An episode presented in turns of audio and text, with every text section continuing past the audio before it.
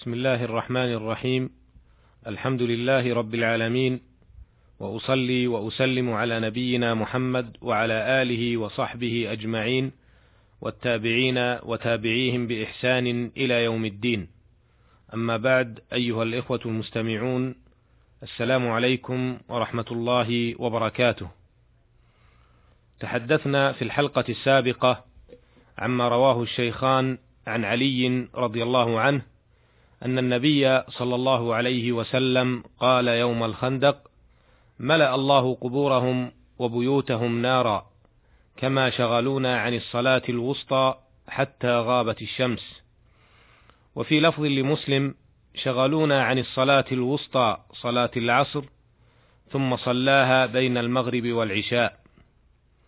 وله، أي لمسلم، عن عبد الله بن مسعود رضي الله عنه قال: حبس المشركون رسول الله صلى الله عليه وسلم عن صلاة العصر حتى احمرت الشمس أو اصفرت، فقال رسول الله صلى الله عليه وسلم: شغلونا عن الصلاة الوسطى صلاة العصر، ملأ الله أجوافهم وقبورهم نارا، أو حشى الله أجوافهم وقبورهم نارا.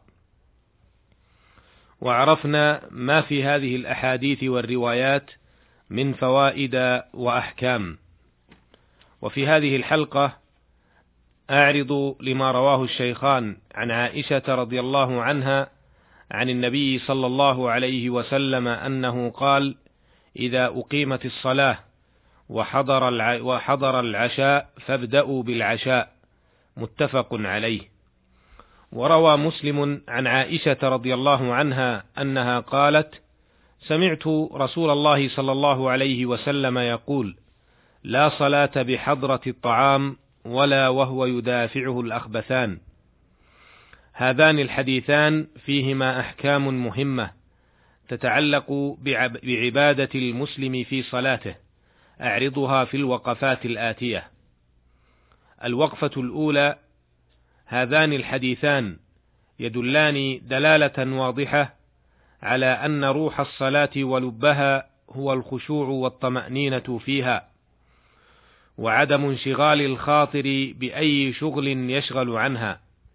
فإذا ما انشغل الخاطر بشيء يتعلق بحقوق النفس كالطعام أو الشراب أو مدافعة البول أو الغائط ونحو ذلك، فعلى المسلم أن يلبي حاجة نفسه ما لم يخش فوات الوقت، ثم يصلي. والخشوع والطمأنينة وعدم التشاغل بشيء يلهي عن الصلاة في أثنائها ركن من أركانها. وقد دلت نصوص كثيرة من الكتاب والسنة على ذلك، ورتب عليه الأجر العظيم والثواب الجزيل، بل قد لا تصح الصلاة بدون ذلك، ولا يكون للعبد حظا من صلاته تلك التي خلت عن الخشوع والخضوع وحضور القلب، فالصلاة التي بهذه الصفة خالية من الخشوع كالبدن الميت لا روح فيه.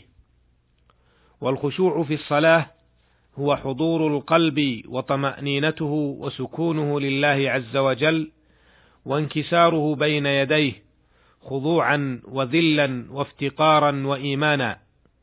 وعدم التشاغل عن هذه الصلاة بأي أمر من الأمور الأخرى، فالخاشع في صلاته هو المصلي بحضور قلب، المقبل على الله تعالى في صلاته، الذي قد أشعر قلبه عظمة من هو واقف بين يديه، فامتلأ قلبه بخوف الله جل وعلا وهيبته وإجلاله وتعظيمه. هذا هو الخشوع المطلوب، وهو الذي إذا اتصف به العبد في صلاته كانت صلاته راحة لبدنه وغذاء لروحه ومغفرة لذنوبه وقرة عين له، وتبعده عن الفحشاء والمنكر، وتثمر الفلاح والنجاح في الدنيا والآخرة. يقول سبحانه وتعالى: قد أفلح المؤمنون الذين هم في صلاتهم خاشعون. وروى البخاري وغيره عن عثمان بن عفان رضي الله عنه عن النبي صلى الله عليه وسلم أنه قال: ما من امرئ تحضره صلاة مكتوبة فيحسن وضوءها وخشوعها وركوعها إلا كانت كفارة له لما قبلها من الذنوب ما لم يؤت كبيرة، وذلك الدهر كله. ويقول سبحانه وتعالى: وإنها لكبيرة إلا على الخاشعين الذين يظنون أنهم ملاقو ربهم وأنهم إليه راجعون. واعلم أخي المستمع أن مما ينافي الخشوع أمور كثيرة، منها ما جاء في هذا الحديث من التعلق بالطعام أو الشراب أو مدافعة البول أو الغائط، ومنها العبث أثناء الصلاة كما يفعله كثير من المصلين، كأن يعبث بغترته أو لباسه أو بيديه أو غير ذلك، فهذه الأمور المشغلة في الظاهر هي حركة ظاهرة تعكس انشغال القلب بأمور أخرى. أبصر النبي صلى الله عليه وسلم رجلا يعبث بلحيته في الصلاة فقال: لو خشع قلب هذا لخشعت جوارحه. ربما يتصور بعض الناس أن حضور القلب في الصلاة والخشوع فيها أمر صعب لغلبة الخواطر والهواجس على ذهن المصلي، وهذا ليس بصحيح، فإنه متى ما استشعر العبد قيمة الصلاة وبادر إليها وأشعر قلبه عظمة من هو واقف بين يديه فيها وأخذ على نفسه أن يتصور معنى الصلاة ويتدبر ما يتلوه من كتاب الله فيها وما يذكر الله تعالى به فيها وما يدعوه ويناجيه، خشع قلبه وسكنت جوارحه وأقام صلاته وانحصر فكره وذهنه في عظمة الله وعبادته خوفا وطمعا ورغبة ورهبة. أخي المستمع، كثير من المصلين لهم حظ عظيم من صلاتهم والحمد لله بخشوعهم فيها وحضور قلوبهم وخضوعهم لمولاهم ومناجاتهم له، ولكن كثيرا منهم لا يعرفون قيمة الصلاة وفائدتها ولا يقدرونها حق قدرها، ولذلك ثقلت الصلاة عليهم ولم تكن قرة لأعينهم ولا راحة لأنفسهم ولا نورا لقلوبهم، ولم تكن مؤثرة في سلوكهم وتصرفاتهم وأعمالهم، فترى البعض مثلا ينقرها نقر الغراب لا يطمئن فيها ولا يذكر الله فيها إلا قليلا. ولهذا قال النبي صلى الله عليه وسلم في الحديث الصحيح للرجل الذي لم يطمئن في صلاته: ارجع فصل فإنك لم تصلي.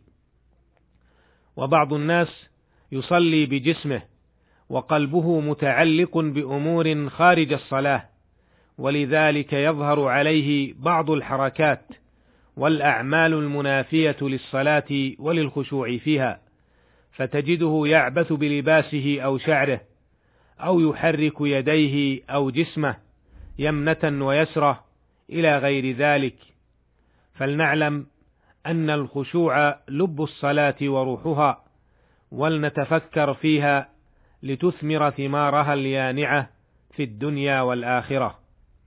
الوقفة الثانية، مما يدل عليه الحديث أنه إذا حضر الطعام أو الشراب وقت الصلاة قدم الأكل والشرب ما لم يضق وقت الصلاة، فتقدم على أي حال. ومما يفهم منه أيضا أن ذلك مانع من حضور الجماعة، على ألا يكون عادة مستمرة يستمر عليها الإنسان، فإذا كان كذلك فعليه أن يغير هذه العادة لئلا يعرض نفسه لخطر عظيم. الوقفة الثالثة، ذهب جمهور أهل العلم إلى صحة الصلاة مع وجود الطعام أو الشراب، أو مدافعة الأخبثين مع كراهتها على هذه الحال. وقالوا إن نفي الصلاة في هذا الحديث نفي لكمالها لا لصحتها. وذهب الظاهرية وشيخ الإسلام ابن تيمية رحمه الله إلى عدم صحة الصلاة على هذه الحال، إلا أن شيخ الإسلام لم يصححها مع الحاجة إلى الطعام أخذا بظاهر الحديث، لكن رأي الجمهور هو الأولى والمتفق مع قواعد الشريعة العامة. أيها المستمعون الكرام، احرصوا على عباداتكم وأخلصوها لربكم ومولاكم، واخشعوا في صلاتكم تجدوها عند مليككم، وتورثوا المغفرة لذنوبكم والراحة لضمائركم والسعادة في دنياكم وأخراكم.